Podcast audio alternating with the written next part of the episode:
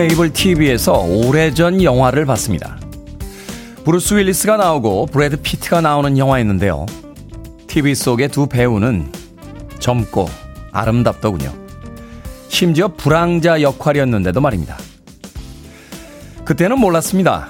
그들이 젊다는 것을요.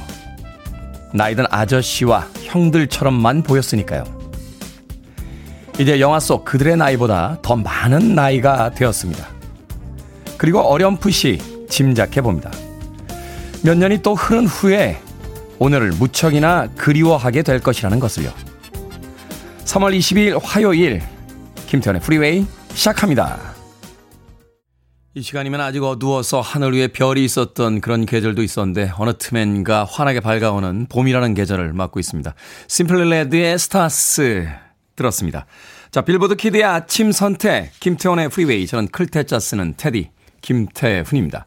자, 순희 씨라고 닉네임 쓰시네요. good morning 아침 인사 건네주셨고요. 이현희님 테디 추운 아침입니다. 오늘도 힘내서 출근하고 있습니다. 이은영님 화사하게 인사합니다. 안녕하세요. 이선주님 good morning 테디 날씨가 좋아요. 오늘도 화이팅 하세요 하셨는데 아침 날씨 조금 쌀쌀합니다. 아, 아직까지 너무 얇게 입고 출근하지 마시길 바라겠습니다. 남윤지님 아침 방송 처음 듣습니다 하시면서 오늘 처음 오셨다고 인사 또 건네주셨습니다. 고맙습니다. 자 한동훈님께서도 테디 굿모닝 항상 재미있게 잘 듣고 있습니다 하셨고요. 콩깍지님께서 테디 목소리 이상해요. 자꾸 갈라지는 듯 합니다. 신소희님 목소리 잠기셨네요. 꿀물 드세요 하셨습니다. 이 아침에 꿀물을 어디서 구합니까? 예, 뜨거운 차를 마시고 있습니다. 아침 시간에 제가 한 4시 반이나 5시쯤은 일어나서 방송 준비하는데 2시간 정도 지나도 이 목소리가 완전히 풀리지를 않을 때가 있습니다. 뭐 2부 정도 되기 전에는 네, 8시가 되기 전에는 좀 풀릴 테니까 그동안은 음악을 중심으로 즐겨주시길 바라겠습니다. 목소리가 너무 걸린다 하시는 분들은 보이는 라디오를 통해서 어, 미모로 어, 양해해 주시길 부탁드리겠습니다. 자, 청취자분들의 참여 기다립니다. 문자번호 샵 1061, 짧은 문자는 50원, 긴 문자는 100원, 콩으로는 무료입니다. 유튜브로도 참여하실 수 있습니다. 여러분은 지금 KBS 2라디오 김태훈의 Freeway 함께하고 계십니다. KBS 2라디오. Yeah, 김태훈의 Freeway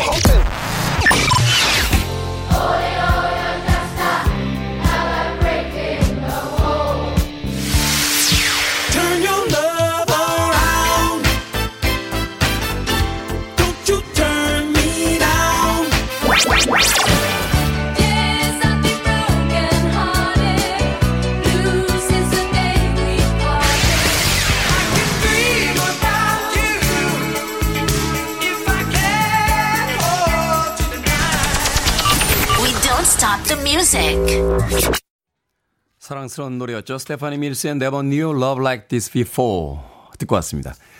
2876님께서요. 테디 벌써 양지 바른 곳에 노란 산수와 보라색 반지꽃, 노란 민들레가 피었습니다. 향긋한 쑥도요. 꽃샘추위가 기승인데 기적처럼 피었네요. 우리에게도 곧 기적이 일어나겠죠? 오늘도 좋은 하루 되세요. 라고 꽃 소식 전해 주셨습니다. 자, 봄이 가까워지면 이제 꽃놀이 생각하시는 분들이 있고 이제 벚꽃이 언제 피나 궁금하신 분들 굉장히 많은데 한편으로 저는 반갑기도 하면서 조금 이제 긴장하게 되는 그런 계절입니다. 제가 꽃가루 알러지가 있어서요. 아, 4월 정도 되면 이제 약간씩 이제 눈이 가렵기 시작하는데 뭐 세상이 아름다운 꽃으로 넘쳐나는 그 시기에 몇 주 정도는 기꺼이 감수해야만 하겠죠. 2876님. 꽃 소식 전해주셔서 감사합니다. 자, 조은희님, 테디 good morning입니다. 7일간 격리 끝나고 출근하며 듣고 있을 사랑하는 오빠. 7일 동안 수고했대이. 테디님 음악 들으며 출근하는 길이 더 새로이 느껴지겠네요. 힘내자, 화이팅! 이라고 문자 보내주셨습니다. 뭐 지금 격리하고 있는 사람들이 뭐 수백만 명이라고 하죠. 어, 하루에도 몇십만 명씩 나오니까 사실은 생각해보면 일주일 동안 격리에 새롭게 들어가시는 분만 해도 100만 단위가 넘어가는 것 같아요. 어, 그 많은 분들 힘든 격리 잘 끝내시고 어, 일상으로 빨리 복귀하시길 바라겠습니다. 노유진님, 7살 조카가요, 이모 쌍수하면 이쁠 것 같아. 그런 말을 해서 깜짝 놀랐는데, 아니다, 남자 먼저 만나. 그럽니다. 모쏠인 저 외롭습니다. 하셨습니다. 7살 된 조카가요?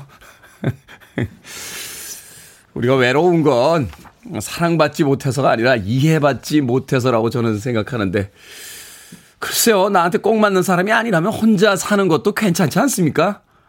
아, 그런데 이 이야기를 7살 조카에게 어떻게 이해를 시킬 수 있을까요? 어, 어찌됐건 저는, 어, 남자를 만나는 것보다는 쌍수를 먼저 하는 게 우선이라고 생각이 됩니다. 자, 7살 조카와 잘 타협하셔서 쌍수를 먼저 하실 건지, 남자친구를 먼저 만나실 건지 잘 결정하시길 바라겠습니다. 제가 도나스 6개 팩 보내드릴게요. 노유진님, 그 깜찍한 7살 조카와 함께 맛있게 드시길 바라겠습니다. K123369123님께서 저 승진해서 또 떨어졌습니다. 어제 드라마 보면서 너무 웃겨서 깔깔거리며 웃고 있는데 8살 된 딸이 아빠 이렇게 신날 때가 아닌데 그런 거 있죠. 7살 조카와 8살 딸들이 우리보다 인생을 더 많이 알고 있네요. 어, 아이스크림 교환권 보내드릴게요. 어, 8살 된 딸과 함께, 그래, 아빠가 이럴 때가 아닌 것 같다 하면서 아이스크림 맛있게 나눠 드시고, 다음번 승진에서는 꼭, 어, 승진하시길 바라겠습니다. 인사이동 때요. 김민지님의 신청곡으로 합니다. 조지 벤슨, Turn Your Love Around.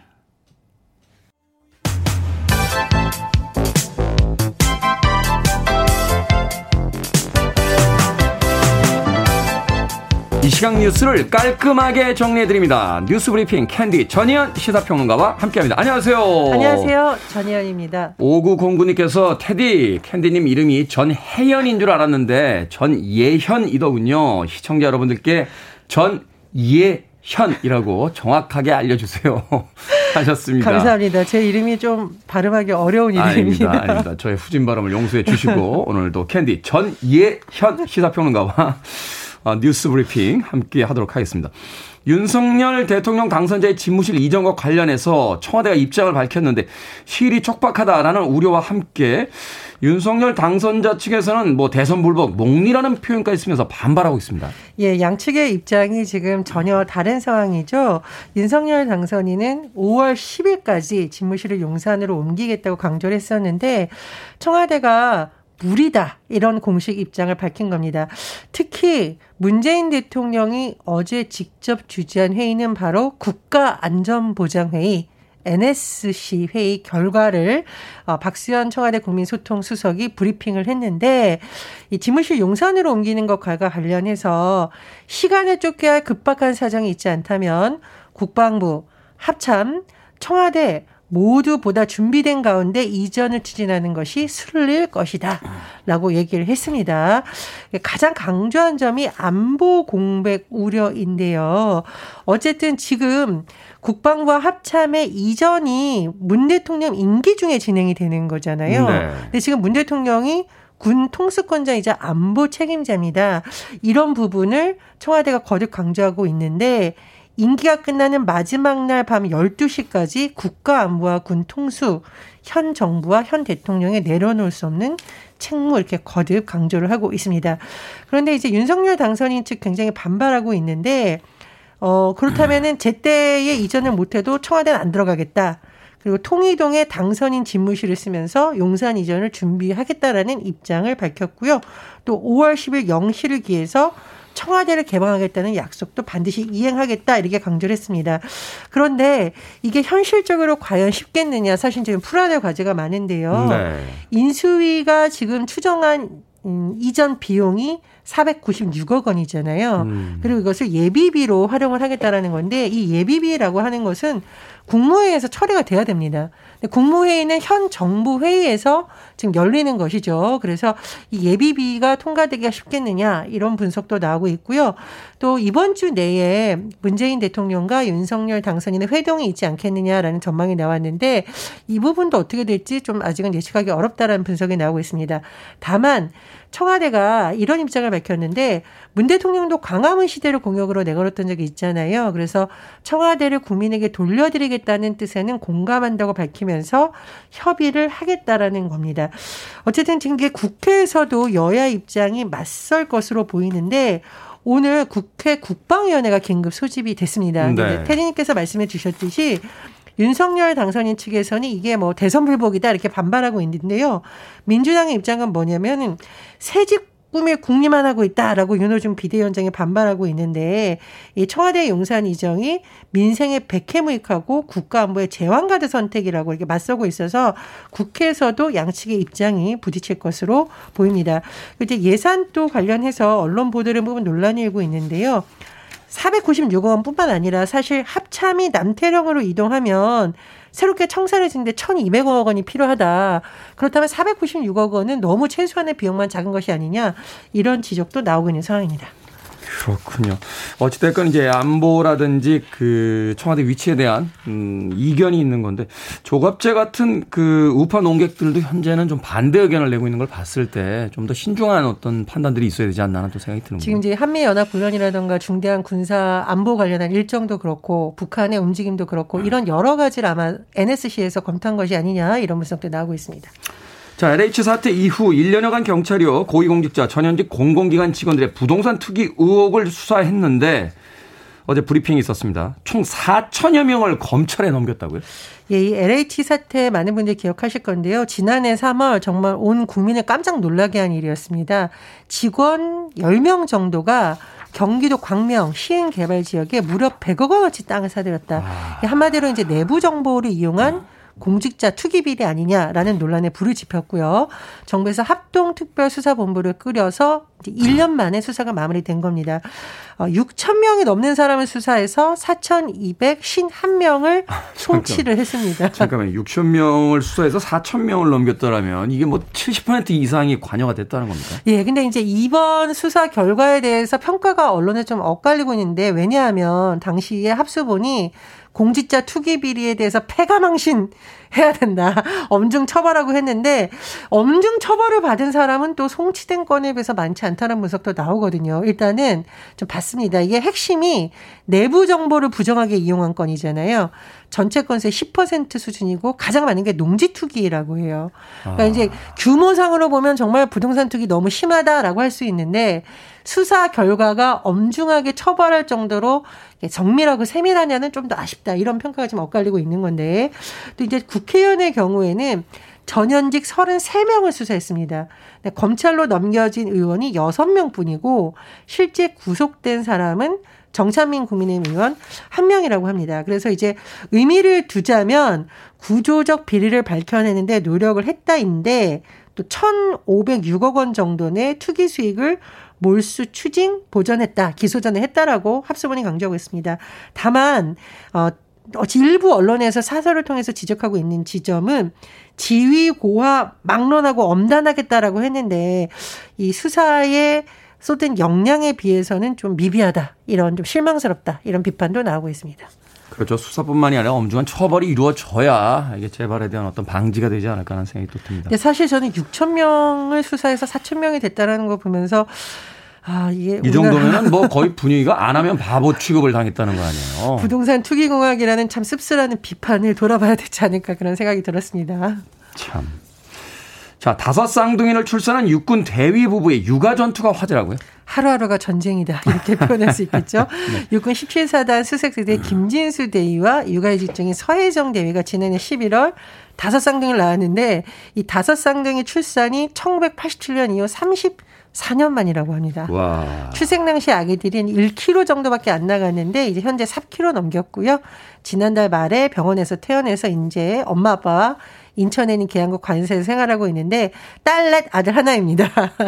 소현, 수현, 서현, 이현 그리고 재민인데 이 정말 이게 육아 전투라는 말이 나올 만 하겠죠. 엄마는 이제 낮에 사내 도움이 도움을 받는데 아빠가 퇴근하면 엄마, 아빠, 할머니 이렇게 세 명이 육아를 하는데요. 언론 인터뷰를 보니까 어, 밤새워서 이제 아기들이 전병을 이제 입에 물고 우유를 먹이는데 아침에 젖병이 20개가 넘는 경우도 많다. 그럼 이거 씻고 소독하고 말리고 정말 전, 육아 전투라고 할 만합니다. 어쨌든 앞으로 돌봄 서비스가 좀 확대돼야 된다라고 이 엄마 서대가 밝혔다고 하는데요. 어, 아이를 많이 낳아라 이렇게 국가에서 하는 것도 좋지만 사실 이런 부분들도 많이 신경을 써야겠다 이런 생각이 들고 다섯 쌍둥이 모두 씩씩하고 건강하게 자랐으면 하는 바람입니다. 야, 이 저출산 때문에 문제가 있는 시대에 다섯 쌍둥이나 낳아줬으면 이 정도면 1계급 특진 시켜 주셔야 되는 아닙니까? 아무쪼록 그 다섯 쌍둥이들 다 건강하게 자라길 바라보겠습니다. 오늘의 시사 엉뚱 퀴즈 어떤 문제입니까? 예, 다섯 쌍둥이 출산한 육군 대위 부부의 소식 전해드렸습니다. 육아 전투 정말 중요한 임무 잘 완수하시길 바랍니다. 오늘의 시사 엉뚱 퀴즈 군대에 다녀오신 분들 가장 힘든 훈련 중 하나로 이것을 꼽는데요. 완전 군장을 하고 밤길을 진군하는 아. 이것은 무엇일까요? 1번 독불 장군, 2번 야간 행군, 3번 수근수근, 4번 멍청하군. 정답 아시는 분들은 지금 보내주시면 됩니다. 재미는 오답 포함해서 총 10분께 아메리카노 쿠폰 보내드리겠습니다. 군대 다녀오신 분들은 가장 힘든 훈련 중의 하나로 이것을 꼽으시던데 완전 군장을 하고 밤길을 진군하는 이것은 무엇일까요? 1번은 독불장군, 2번은 야간 행군, 3번은 수군수군, 4번은 멍청하군 되겠습니다. 문자번호 샵 1061, 짧은 문자 50원, 긴 문자 100원, 콩으로는 무료입니다. 뉴스브리핑 전혜연 신사평론가와 함께했습니다. 고맙습니다. 감사합니다. 반 헬런입니다. Why can't this be love?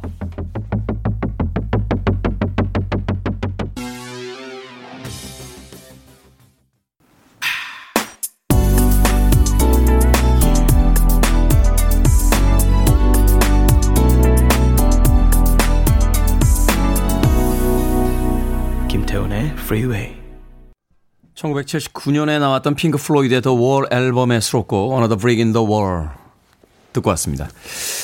이후에 한 2, 3년 지난 뒤 앨런 파커 감독에서 영화화 되기도 했었죠. 이 핑크 플로이드의 The Wall이라는 앨범에 기초했던 영화 The Wall에 또 수록됐던 Another Brick in the Wall 듣고 왔습니다. 자, 오늘의 시사 엉뚱 퀴즈. 군대에서 완전군장을 하고 밤길을 진군하는 훈련은 무엇일까요? 정답은 2번 야간 행군이었습니다. 야간 행군. 8273님 어렵군. 난 군대를 안 갔다 왔어요. 남편은 자고 있고 물어볼 사람도 없고 어렵군이라고 해주셨습니다. 군대를 안 갔다 오셨으니까 어려우시죠? 어렵군. 자, 4742님, 이번 야간 행군이요. 27년 전 군대 시절 생각납니다. 자면서도 걸을 수 있다는 걸 군대에서 경험했네요. 라고 하셨습니다. 저거 연배가 비슷하신 것 같은데요. 저도 노래 나가는 동안 내가 야간 행군을 몇 년 전에 했지라고 생각해 봤더니 한 거의 30년 다 된 것 같아요. 그때 이제 밤에 출발하죠. 밤에 출발해서 새벽 꼬박 걸어서 아침에 들어오는데 최근에 훈련소에서는 그 야간 행군 키로수가 좀 줄었다라는 이야기를 들었는데 저희 때는 40km 어 행군했던 기억이 납니다. 그 제일 어려웠던 데가 아그 행군 시작하고 초반부에 있어요. 저는 논산에서 행군했는데 그 언덕백에 올라갈 때 이렇게 방독면 쓰고 뛰어서 올라가는 구간이 있습니다. 거기서 한 절반 이상이 예, 쓰러졌던 그런 기억이 나는군요. 네. 손혜정님께서 이번 야간 행군이요. 우리 아빠는 행군 이야기만 나오면 하루 종일 이야기하세요 하셨는데 하루 종일 했으니까요. 야간 행군 하루 종일 했으니 하루 종일 이야기할 수 있죠. 진짜 걸으면서 자요. 예, 앞에 있는 그 동료 군인의 그 헬멧 뒤에 이 야간 식별표가 있습니다. 그 이제 반짝반짝거리는 그거 이제 보면서 걷는데 그러다가 앞에 그 전우가 예, 발 헛디뎌서 논으로 떨어지면 예, 뒤에서 줄줄이 논으로 떨어집니다. 기억나네요. 예, 이런 얘기 이제 그만해야죠. 자꾸 하면 이제 아저씨 됩니다. 자, 방금 소개해드린 분들 포함해서 모두 10분에게 아메리카노 쿠폰 보내드립니다. 당첨자 명단 방송이 끝날 후에 김태훈의 Freeway 홈페이지에서 확인할 수 있습니다. 콩으로 당첨되신 분들 방송 중에 이름과 아이디 문자 보내주시면 모바일 쿠폰 보내드리겠습니다. 문자 번호는 샵1061 짧은 문자는 50원 긴 문자는 100원입니다. 자 1696님의 신청곡 브랜다 케이스타의 Love Me Like the First Time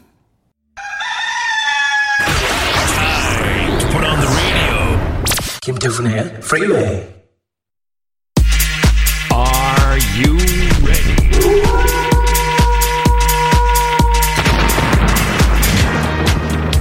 남의 고민이지만 제 고민처럼 최선을 다합니다. 결정은 해드릴게 신세계 상담소.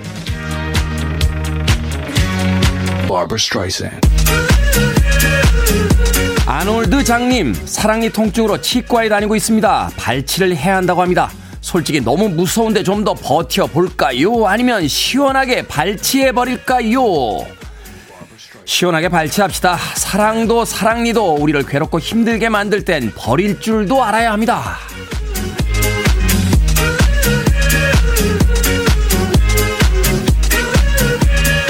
이수님, 아내와 공동 육아 중입니다. 아침잠 많은 아내가 8시에 깨워달라는데 8시에 깨울까요? 아니면 더 재울까요?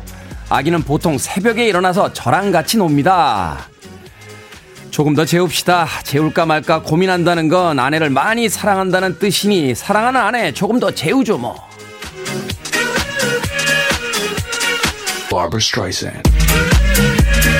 사랑 9일님 5학년 딸이요. 사춘기 시작인지 방문을 계속 닫습니다. 닫지 말라고 할까요? 아니면 그냥 둘까요? 그냥 두세요. 그문못 닫게 하면 집 밖으로 나갑니다. 우리도 그랬잖아요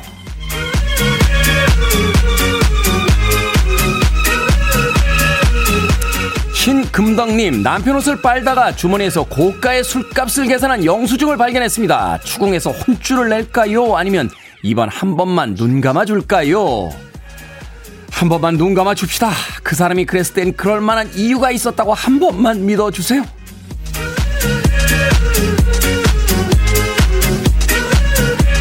해결해드린 네 분에게 선물도 보내드립니다. 결정하기 힘든 고민 있으시면 계속해서 보내주세요. 문자번호 샵 1061, 짧은 문자는 50원, 긴 문자는 100원, 콩으로는 무료입니다.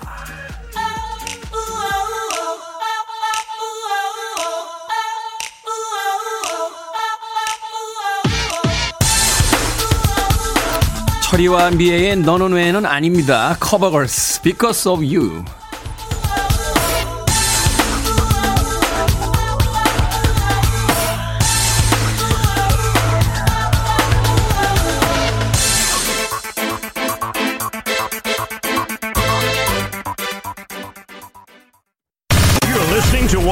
Best radio stations around. You're listening to 김태훈의 Freeway.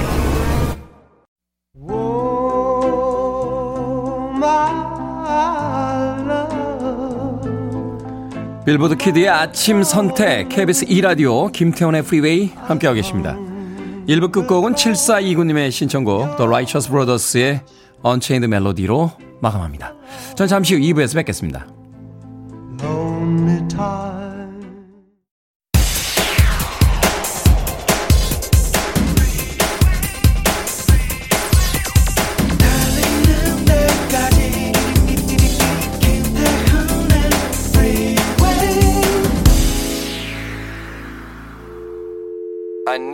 arms around me. I need to feel your touch.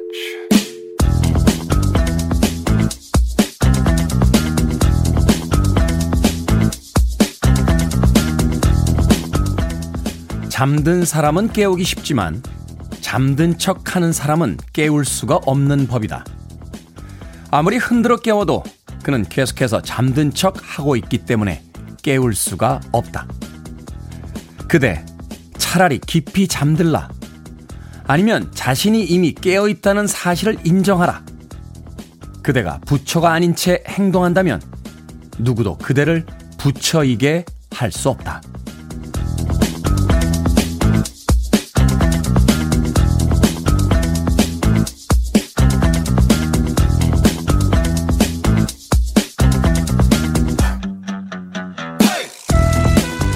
뭐든 읽어주는 남자. 오늘은 청취자 서지영님이 보내주신 유시화 시인의 책 지구별 여행자 중 일부를 읽어드렸습니다.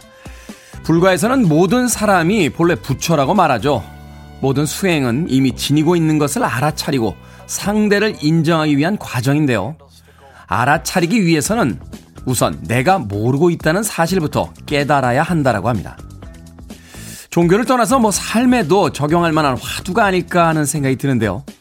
내가 정답인 것 같고 내 세상이 전부인 것 같은 때일수록 의심하고 질문을 던져보기. 모르는 건 모른다고 인정하기. 알을 깨고 새로운 세상을 만나기 위해 꼭 필요한 것들이자 누구도 대신해 줄 수 없는 일입니다. 루퍼트 홈스의 Him 들었습니다. 뭐든 읽어주는 남자의 유슈아 시인의 책 지구별 여행자 일부를 올려주신 서정님께서 사연과 함께 신청하신 신청 신청 곡이었습니다.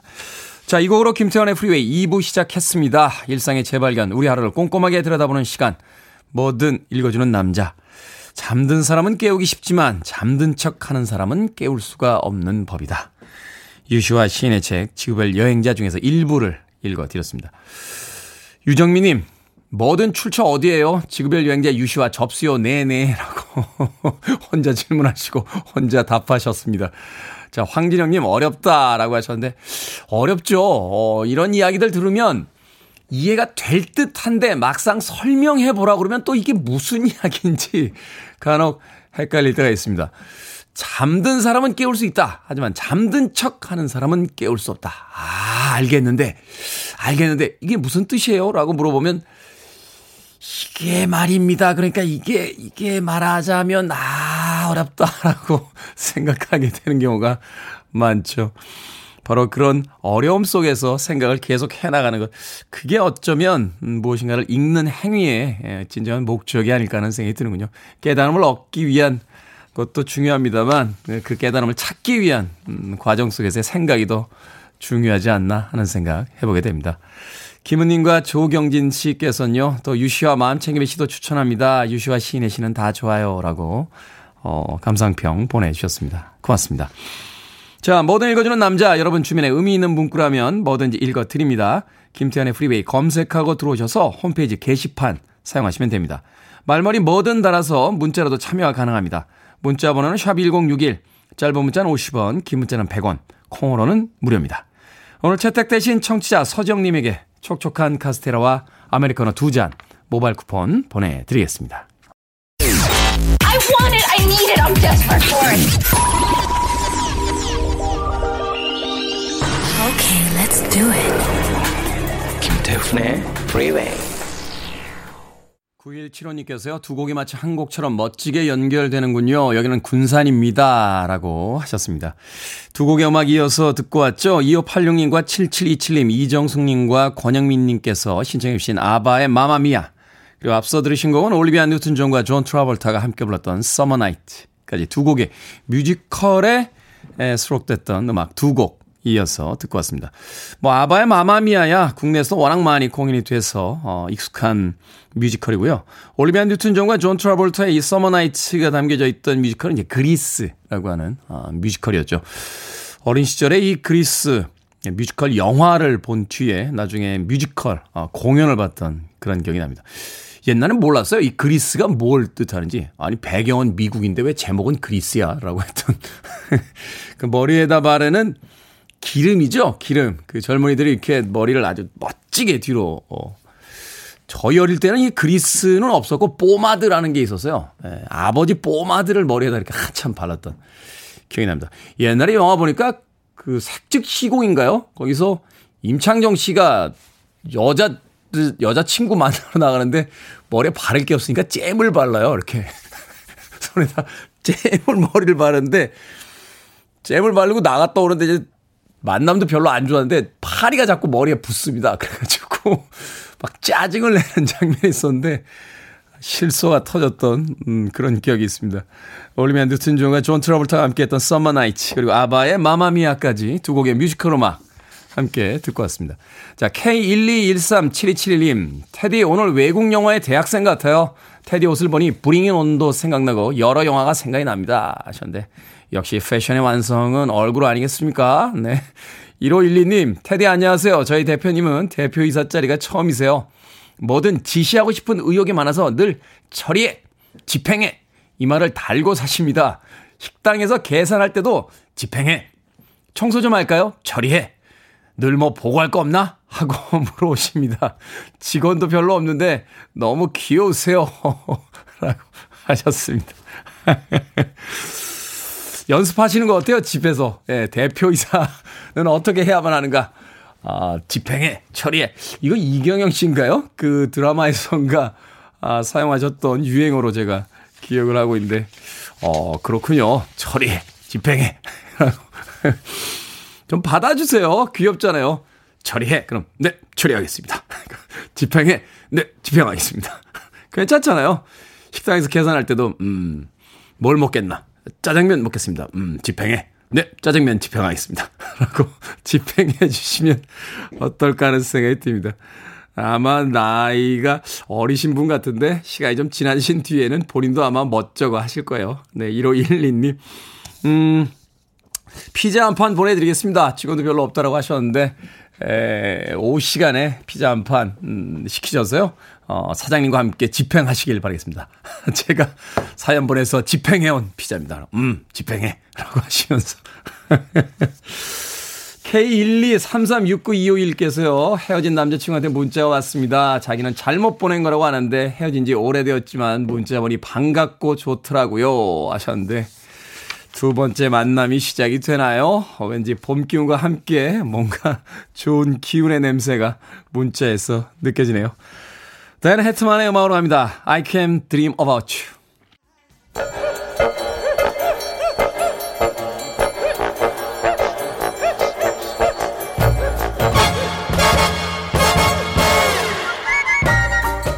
온라인 세상 속 촌철살인 해악과 위트가 돋보이는 댓글들을 골라봤습니다. 댓글로 본 세상.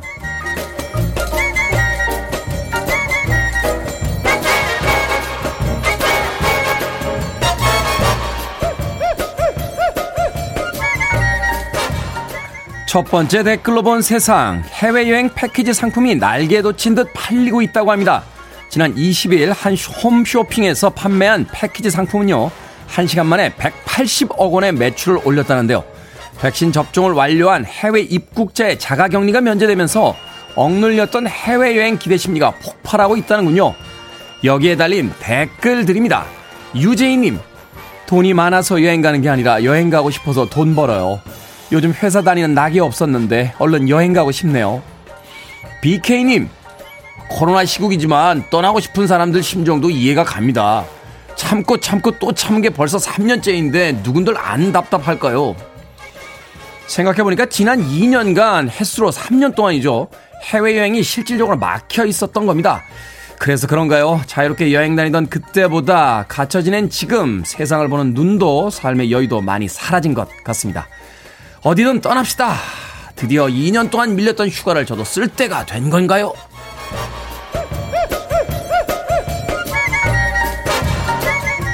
두 번째 댓글로 본 세상 영국의 괴짜 발명가이자 유튜버가 자기 집 아래 깊이 3m, 길이 12m의 땅굴을 팠습니다.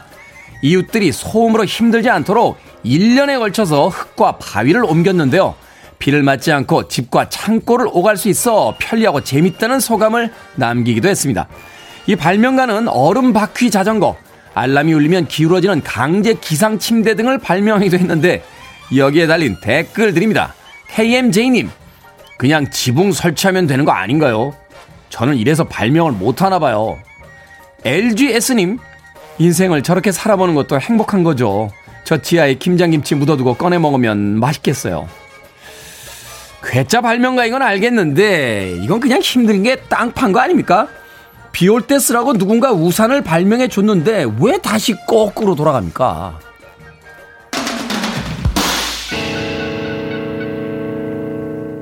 호주를 대표하는 락밴드였죠. INXS, What You Need.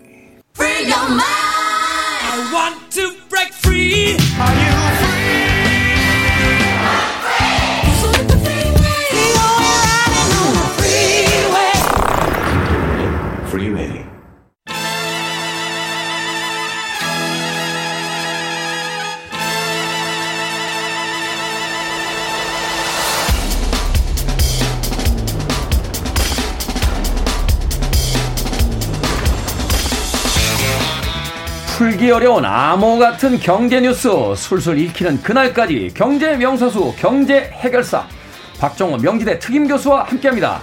이게 뭐니 상담소 교수님 안녕하세요. 안녕하세요. 자 세계적으로 큰 이슈죠. 지난주에 미국 기준금리 인상 소식이 전해졌고 오늘도 오늘 아침에도 어, 인상하겠다 하는 뉴스가 지금 도착해 있습니다. 오늘은 미국 금리 인상의 의미와 우리 경제에 미치는 영향에 대해서 좀 여쭤보도록 할 텐데 먼저 금리가 뭔지 간단히 네. 좀 개념적으로 좀 설명을 좀 해 주십시오.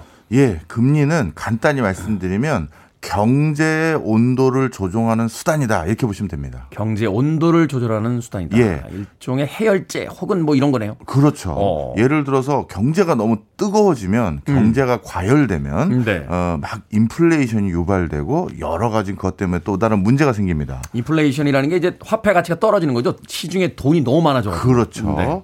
반대로 물건을 여기저기서 더 많이 사겠다라고 해서 물가가 오르거나요. 음, 그런 일들이 생기면 당연히 경제를 조금 어, 진정시켜야겠죠. 네. 예. 그럴 때는 금리를 올려서 야 지금 너무 과열됐어. 그러면 경제를 좀 진정시키는 걸 금리를 올려서 하고요. 네. 반대로 경제가 너무 침체됐어요. 음. 실업률도 높고 소비도 잘 안 일어나고 투자도 안 일어난다. 그러면 금리를 낮춰줍니다.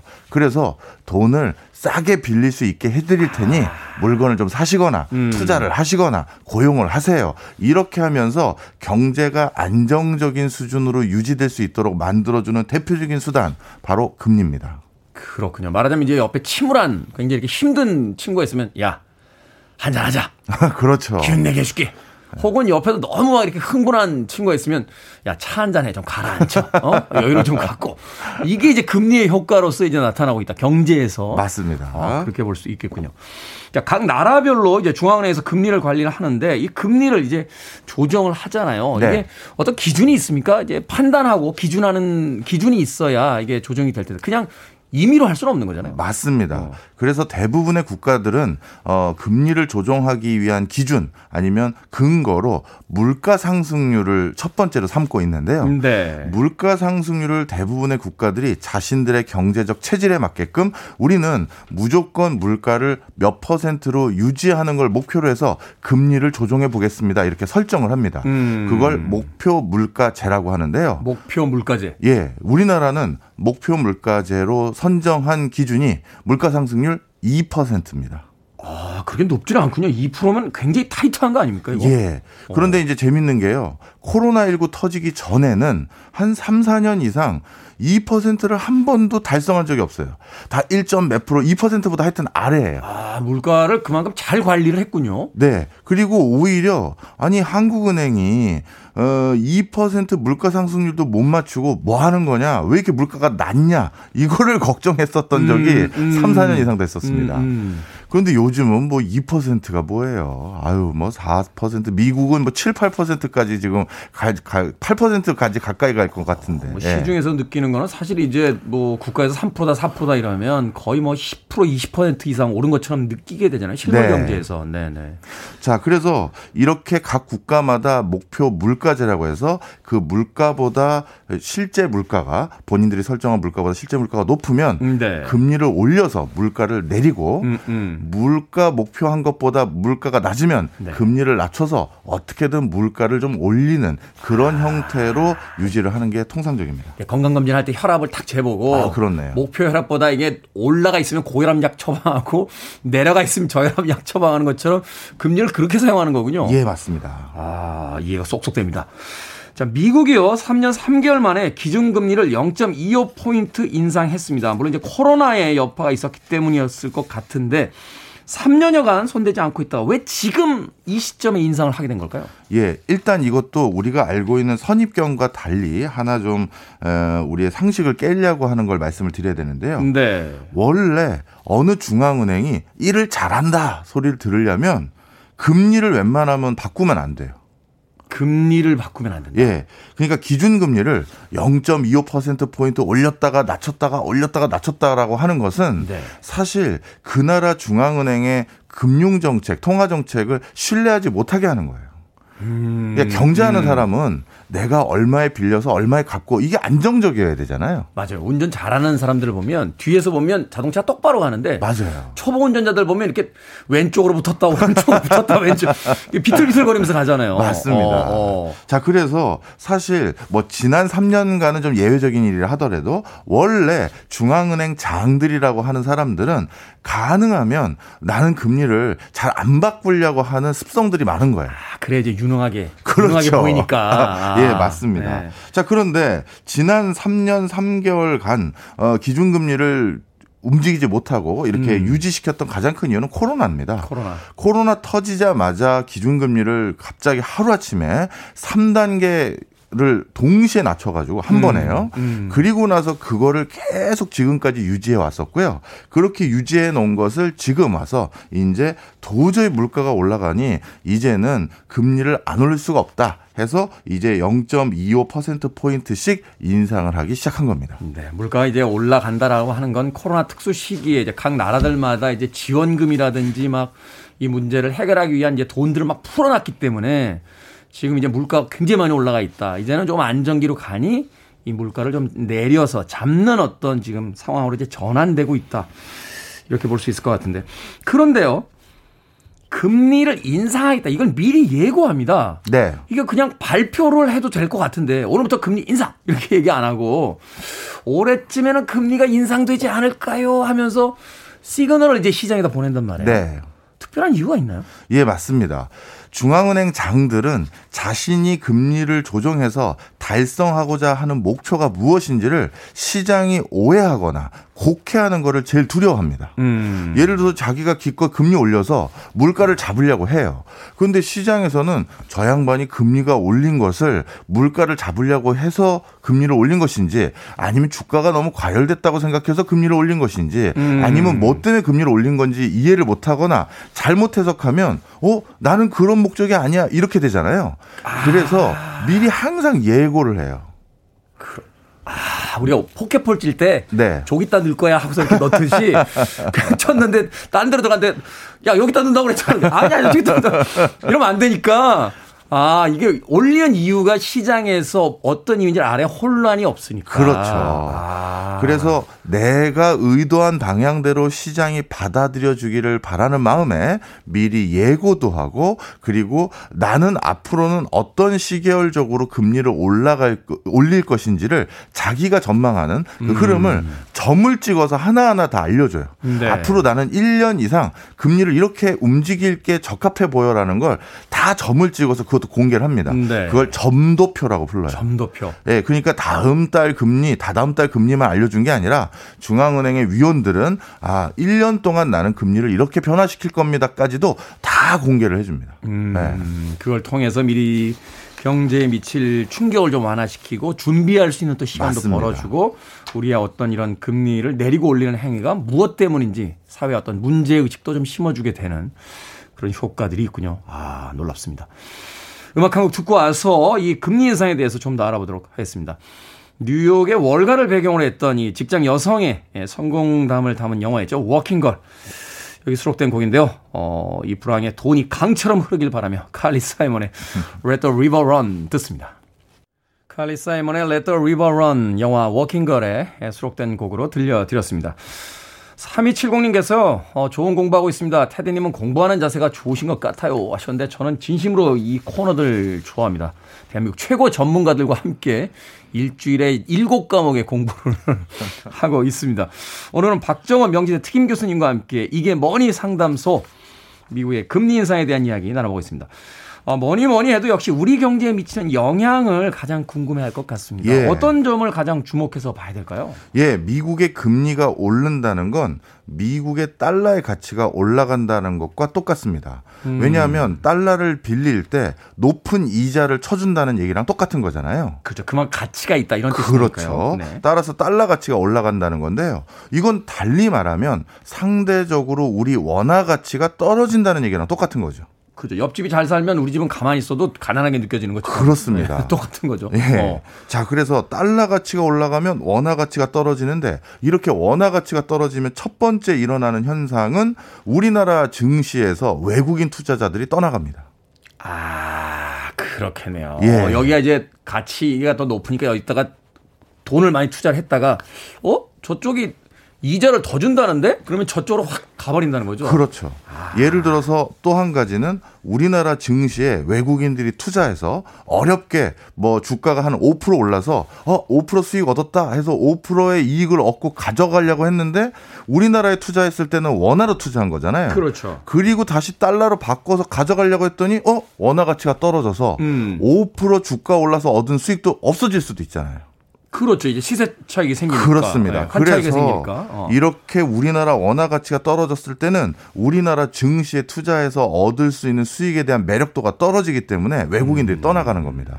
그래서 요즘 우리나라 주가가 주춤한 이유도 바로 이런 맥락으로 크게 해석할 수 있어요. 주춤이라뇨. 반토막이 났습니다. 주춤이라뇨. 아, 다른 건 주춤인데 제가 투자한 것만 그렇게 된 아닙니다. 건가요? 저도 본전 타져야 되는데. 실질적으로 우리 경제에 어떤 영향을 미치게 됩니까? 주식 이제 주가가 이제 하락한다. 지금 한 가지 이야기를 해 주셨는데 네. 뭐 부동산이라든지 물가라든지 좀 구체적으로 또 짚어 주신다면. 예, 제가 어느 모 방송에서 이게 부동산에 미치는 영향을 물어보시더라고요. 네. 그래서 제가 그걸 말씀을 드렸더니 아, 댓글창에 난리가 났습니다. 부동산 예민한 문제거든요. 예. 네. 왜냐하면 저는 이제 공부한 사람으로서 그냥 연구 결과를 발표하는 건데 이게 그렇죠. 결과가 뭐였냐면요. 이렇게 미국이 금리를 올리면 우리나라도 금리를 따라 올리게 되는 게 통상적이거든요. 외국인 투자자들 나가지 못하게 이제 보호해야 되니까. 그렇죠. 맞습니다. 네. 자, 그래서 우리나라도 금리를 따라 올리면 우리가 대출 받아서 부동산 사는 사람들 부담스러운 거잖아요. 대출금 이제 반환 이자가 훨씬 올라가는 거죠. 예. 그러다 보니까 부동산은 악영향을 줄 거라는 게 우리의 선입견인데 네. 실제 과거의 통계를 보면 금리를 올리고 난 뒤에도 4년 동안의 추계를 비교해 보면 증시는 부정적인 효과가 분명히 확인되지만 부동산에서는 큰 부정적인 효과가 확인이 안 되는 거예요. 월세하고 전세값 올리시거든요. 그렇구나. 세입자들한테 부담을 시키고 아, 그거였군요. 아, 이 경제학 언론에서 안 가르쳐 주는 이유를 알았네, 요 오늘.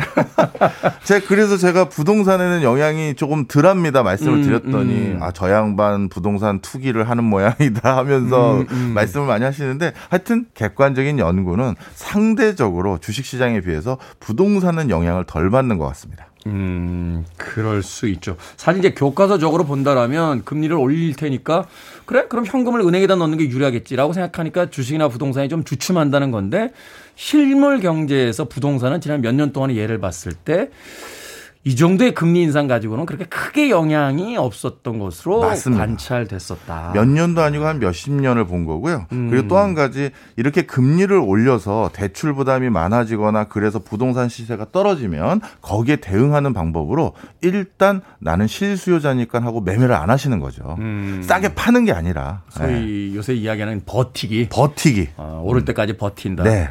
그게 또 잘못되면 아파트 주민들끼리 담합하고 네, 이런 걸 좀 안 했으면 하는 바람. 네. 자, 우리의 금리도 이제 조정이 불가피해 보입니다. 지금까지 뭐 뉴스로 보도된 바들도 있는데 어느 정도 시점을 우리가 이- 이 생각을 해보고 우리가 또 대비를 좀 해야 될까요? 우리나라 한국은행 총재도 올해 안에 두세 차례 가까운 금리 인상을 해야 될 것 같아 보인다라는 이미 예고를 했습니다. 미국 같은 경우는 올해 남은 기간 내내 회의가 있을 때마다 금리를 올리겠다라고 얘기를 했고요. 네. 내년까지 11차례 정도 금리 올릴 거다. 이렇게 호언장담을 해놓은 상태입니다. 11차례. 네. 0.25포인트만 잡아도 11차례면 2.5% 3%가 올라간다는 이야기인가요? 아무튼 이럴 때일수록 가능하면 부채들을 많이 좀 갚아 나가는 그래서 좀 부채 부담을 줄이는 그게 또 영리한 경제 생활이 되지 않을까 물론이죠. 생각이 네. 드는군요. 이게 뭐니 상담소 우리나라 금리 인상에 대해서는 다음에 다시 한번 제대로 다뤄보기로 하고요. 오늘은 미국 금리 인상에 대해서 박정원 명지대 특임 교수님과 함께 이야기 나눠봤습니다. 고맙습니다. 감사합니다.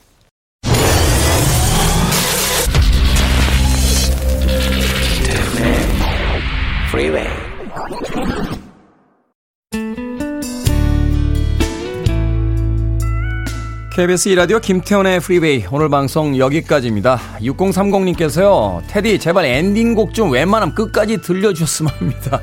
하셨는데 최근에 광고가 들어나면서 많이 잘리죠.